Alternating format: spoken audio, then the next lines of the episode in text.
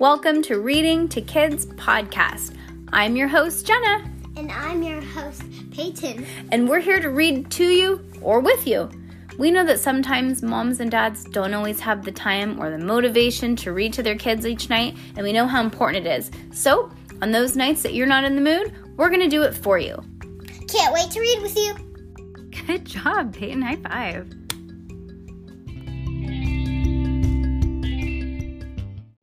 You have to stop this. Secret Series by pseudonymous Bosch. book Number five. chapter Chapter. 31. Good job. The Ring of Thoth. Chapter 31 The Ring of Thoth. All right, let's hear. When they say Thoth, I feel like I'm trying to say sauce with the um lisp. But like, what kind of Thoth do you have? Bless you, you little sneezer. Thank you. You're welcome. All right. The ring of sauce with a lisp. Thoth. Their arms pinned behind their backs, Yo-Yoji and Max Ernest watched in horror as Daisy escorted, or more accurately, dragged, Cass down the aisle into the orchestra pit. As soon as Cass disappeared, they were dragged in the opposite direction and taken out the exit. The guards pushed them roughly into the lobby. Then, wordlessly, the guards went back into the auditorium. Yo Yoji stared suspiciously at the doors closing behind the guards. Why did they let us go? Because Lord Pharaoh doesn't care about us. Cass is what he wants, said Max Ernest. But what are we going to do? Well, we could try this. We could always try these, said Yo Yoji. As he gestured to the bandages hanging around them, their necks. Each one said backstage pass in big letters. The entrance to the backstage area might have been exclusive, but it was hardly hidden. On the contrary, it was advertised with a large illuminated sign. Backstage area, premier ticket holders only. Max Ernest and Yo Yoji were glad to see that the bouncer standing at the red velvet was not wearing gloves, appearing not to recognize the two of them. He checked their bandages and then waved them in as it was perfectly natural that they would take advantage of their backstage passes. They didn't have a plan yet, but at least they were getting back inside. Daisy pushed Cass on the stage, then receded into the wings. Cass tried to take stock of her surroundings and create a mental map of the potential pitfalls and hazards, not to mention enemy combatants. But her her attention was drawn inexorably to the center of the stage where the mummy was still floating upright when, with an open sarcophagus. Here, just a few feet away, was the one thing that, sh- that she had so desperately been seeking, and she couldn't take her eyes off of it. At last, she'd seen Amun. The mummy's bandages were wound tightly around him, and now the bandages were, and now they were loose and frayed. His hands, previously bound to his waist, were hanging free by his side. His parched face and gaping mouth, however, looked just as as it had before, equal parts haunted and haunting. Hanging from a hanging from a tree on Halloween, he would have scared the heck out of trick or treaters, but it occurred to Cass, but the mummy wasn't a Halloween decoration. Well, it's okay. That was the thing. The body, this corpse, the man, whatever it was, skin and bones. Was that all? No. There were also teeth and fingernails and dried fleshy tissue. She could hear Max Ernest saying, But that wasn't the point. He never got to the point.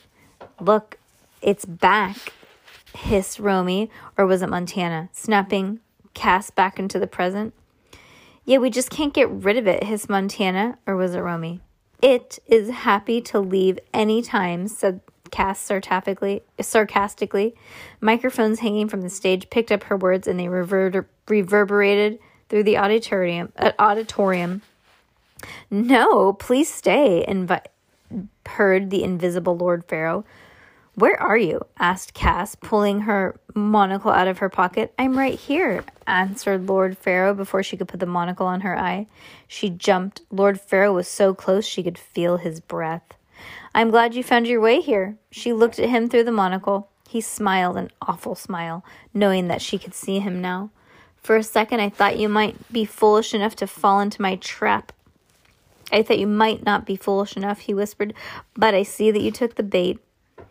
Oh, I wouldn't miss this show for the world, Cass said loudly. She had already decided that there was nothing to be gained by fighting. It would only wear her out. Her sole strain strategy was to buy time. It wasn't much of time, much of a strategy, true, but in her experience, opportunities usually presented themselves if you waited long enough. Everybody's armor showed its chink- kinks even ev- eventually. She lowered her voice. But as my friend Max Ernest pointed out, it's pretty easy to do illusions when you're invisible. True enough, said Lord Pharaoh. He snatched the monocle out of her hand, making himself visible to Cass again. Uh, making himself invisible to Cass again. Of course, this sort of magic is child's play for somebody who's been involved in the real work. You mean alchemy, right? Alchemy, that's right. Nonetheless, our audience is waiting. He raised his voice. The ring, please. Um, Cass pretended to fumble for the wing for the ring at a best man or a wedding. Oops, I think I dropped it. Max Ernest and Yo Yoji raced down the hallway past the rooms full of props and costumes. Many of the items obviously had not been used in years and were displayed for tourists, but some of the rooms seemed to be bustling. Can I help you? An uniformed attendant tried to stop them with a smile.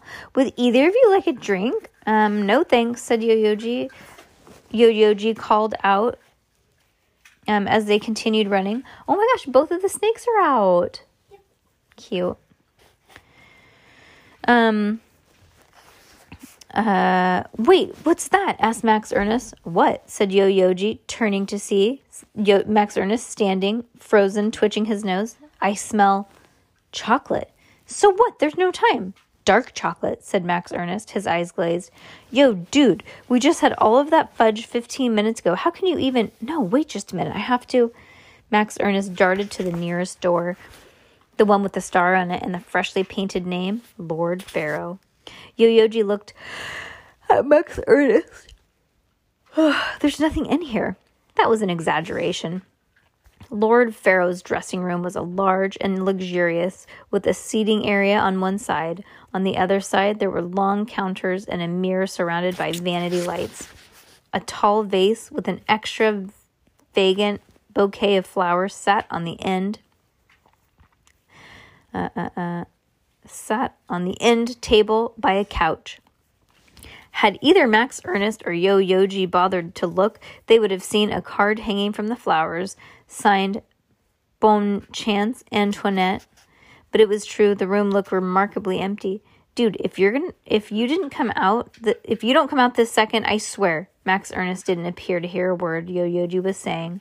Like a hunting dog trying to catch a scent, he stood in the middle of the room with his nose in the air. Forget it. I'm just to go rescue Cass by myself. No, wait, said Max Ernest, following his nose. Max Ernest walked slowly towards the end of the counter. He looked positively bewitched. Here, he said when he reached the back of, of the corner. He held up his hand, victorious. What? There's nothing in your hand. Feel, said Max Ernest, walking out of the room. It's chocolate. Guess Lord Pharaoh thought he didn't have to hide it because it's invisible. How about that? Yo-Yoji reached for Max Ernest's hands. Sure enough, he felt a barb. Max Ernest yanked it away. Not just any chocolate. I've smelt this once before and I'd recognize it anywhere, said Max Ernest, holding the invisible chocolate to his nose and inhaling greedily. As Senor Hugo's chocolate, chocolate, time travel chocolate, I knew Lord Pharaoh had mastered that formula and it was only way he could have gotten here. With a crazed look in his eye, he moved his hand towards his mouth. Don't! Yo-Yoji grabbed Max Ernest's wrist. You can't, plus there's no time to lose. Max Ernest shuddered, coming to his senses. Sorry, you're right. I don't know what happened. That would have been a disaster. No sweat. But you just gave me an idea. There is time to lose Lord Pharaoh. Lord Pharaoh's time. 500 years of it. Say what? I'll explain it on the way. Max Ernest started running down the hallway again. Yo Yoji followed close behind, keeping an eye on his friend and his friend's hand. They had hard they had enough problems already without Max Ernest eating his way to another century. Cass pretended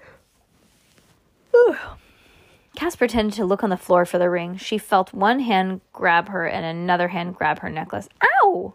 The chain bit into her neck. Cass could feel herself choking, and she struggled, but it was no use. So sorry, said Lord Pharaoh, not letting go. He tugged harder and harder until it broke the chain. Cass clutched her throat, gasping for air. I knew I didn't like necklaces, she said under her breath. Thank you, said Lord Pharaoh, holding the ring of Thoth in an invisible fist. He let the chain drop on the floor. Ladies and gentlemen, can we have a hand for the young Cassandra? The applause track resumed. The Skelton sisters clapped stiffly, like hosts of a game show. You may take a seat now, Cassandra, Lord Pharaoh said. Two, the two gold painted musclemen came up behind her and gripped her from both sides. You gonna come sit down now? Mm-hmm. Looks so cute, Pay. Good job. A spotlight illuminated the ring of Thoth as Sorry. it's okay. As his invisible hand held over the mummy, the ring appeared to hover over the air. Hover in the air. Again, Lord Pharaoh spoke in an ancient Egyptian and translated, Mighty Thoth, for what? Why must you take life of this man? Before burning hieroglyphs appeared behind Lord Pharaoh, two of them. Cass recognized that they were first hieroglyphs of the secret. For what? Lord Pharaoh questioned, echoed in Cat's ear. For what? She had thought of the first two words of the secret because what? But if what is if a better translation is for it was for what? That was easy to say. Why? Why hadn't she seen that before? Suddenly it all struck her. Along uh-huh. All along she'd simply assumed that the secret was the answer to all of life's mysteries, but the secret wasn't the answer at all. The secret was a question. Or was it just was it just that to find the answer, one first had to ask the question? Max Ernest and Yo Yoji ran as fast as they could, huffing and puffing on until the stage came into view, along with a complex machinery and sets and props one finds behind a stage of this size. Yoyoji stopped, seeing Lord Pharaoh's gold cape draped like a blanket over the chair. It would work out. It would work for catching a bird, he thought. Why not a ghost? Cass had a breakthrough, but it had come too late. Suddenly she felt overwhelmed by the hopelessness of her situation. Question or answer, it was no lo- it would no longer matter what the secret was because Lord Pharaoh was going to learn it first. Where where were her friends? She wondered in despair. Were they imprisoned in canopic jars too? With this ring, your ring, the ring of Thoth, we take back a man's life. As Lord Pharaoh pronounced these words, the gold ring appeared to float as if wait, as float through the air until it reached the tip of the mummy's finger. Live again, doctor, live. Um, hey, Lord Pharaoh, remember me? Yo Yoji came running out of the wings, holding up Lord Pharaoh's gold cape behind him. When he reached the center of the stage, he threw the cape into the air.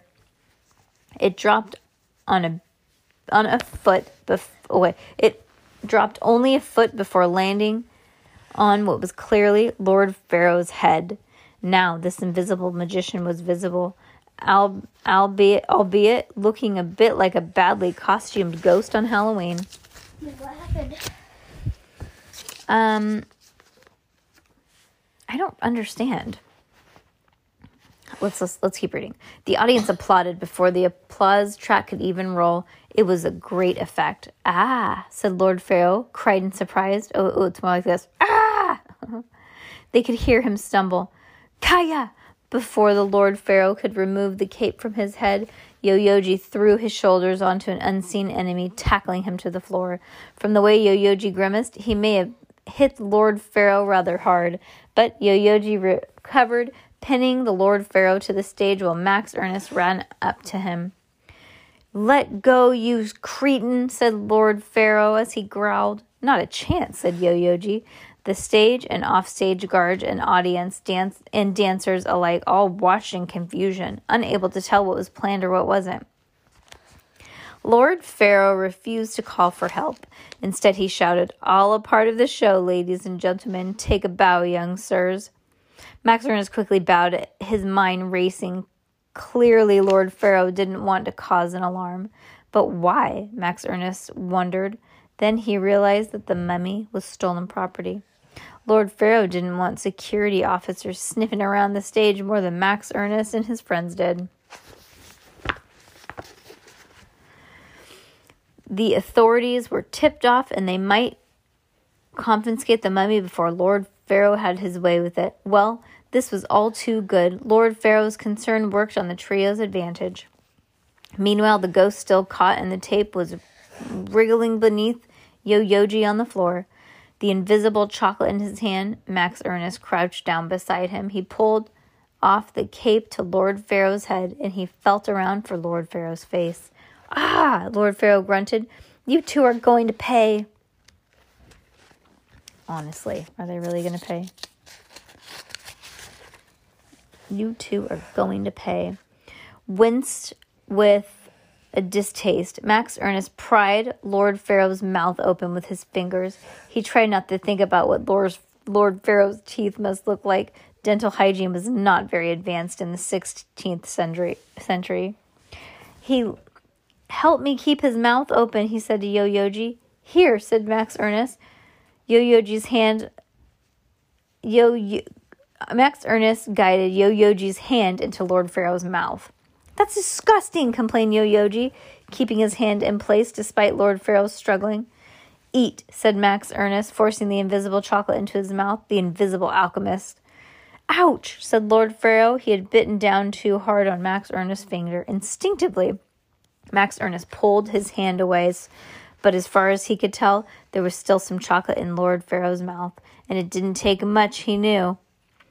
The skeleton sisters were frantic. They shouted at the six gold musclemen standing on the stage on the stage like statues to do something. Do something. Hello, are you guys deaf? The dancers blinked, uncertain whether to move. Still hunched over the Lord Pharaoh, Yo Yoji and Max Ernest could feel the alchemist's body convulsing under the cape. I think I think it's working, said Max Ernest. Lord Pharaoh's legs, then arms, then seemed to melt into the stage, but by the end of the dancers whose broke ranks and ran forward, it was too late. There was nothing left where Lord Pharaoh had been, only a, a satin cape lying flat on the floor. The audience applaud, applauded madly. Nice work, bro, said Yo Yoji, breathing hard. What happened? asked the dancer, sweet destroying sweat destroying his golden makeup. He went home, said Max Ernest. It was true. Lord Pharaoh was now probably was now a problem for from another age. For another age, sorry. The skeleton sisters screamed, Antoinette! And then they ran off the stage. Why would they scream Antoinette? His name. No, Antoinette is the girl. Lord Pharaoh is the bad alchemist. Remember Antoinette ended up marrying the magician, and that's no, that's no, that's Antoinette is not her name. yes, it is. What is it? I forgot, but it's not Antoinette. It isn't. No. I'm pretty sure it is. Okay. Well, maybe I'm wrong.